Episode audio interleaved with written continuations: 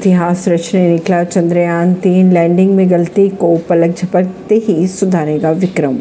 बात करें अगर चंद्रयान तीन की तो अपनी तीन दशमलव चौरासी लाख किलोमीटर की लंबी यात्रा पर निकल चुका है चंद्रयान। चंद्रमा पर पहुँचने में करीब बयालीस दिन का समय लगेगा। L V M three rocket ने इसे एक सौ उनासी किलोमीटर की ऊंचाई पर छोड़ दिया है। अब आगे की यात्रा ये खुद तय करेगा। चंद्रयान तीन सफलतापूर्वक लॉन्च किया गया है। तेईस चौबीस अगस्त के बीच किसी भी समय यह चंद्रमा के दक्षिणी ध्रुव पर क्रेटर के पास उतरेगा। चंद्रयान तीन को L V M three M four rocket एक सौ उनासी किलोमीटर के ऊपर तक ले गया। यात्रा के लिए अंतरिक्ष में धकेल दिया।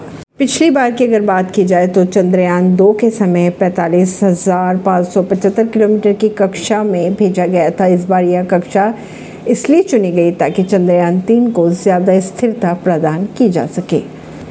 पाँच अगस्त को चंद्रमा की कक्षा में जाएगा चंद्रयान तीन। ऐसी ही खबरों को जानने के लिए जुड़े रहिए जनता सरिश्ता पॉडकास्ट से। परवीन दिल्ली से।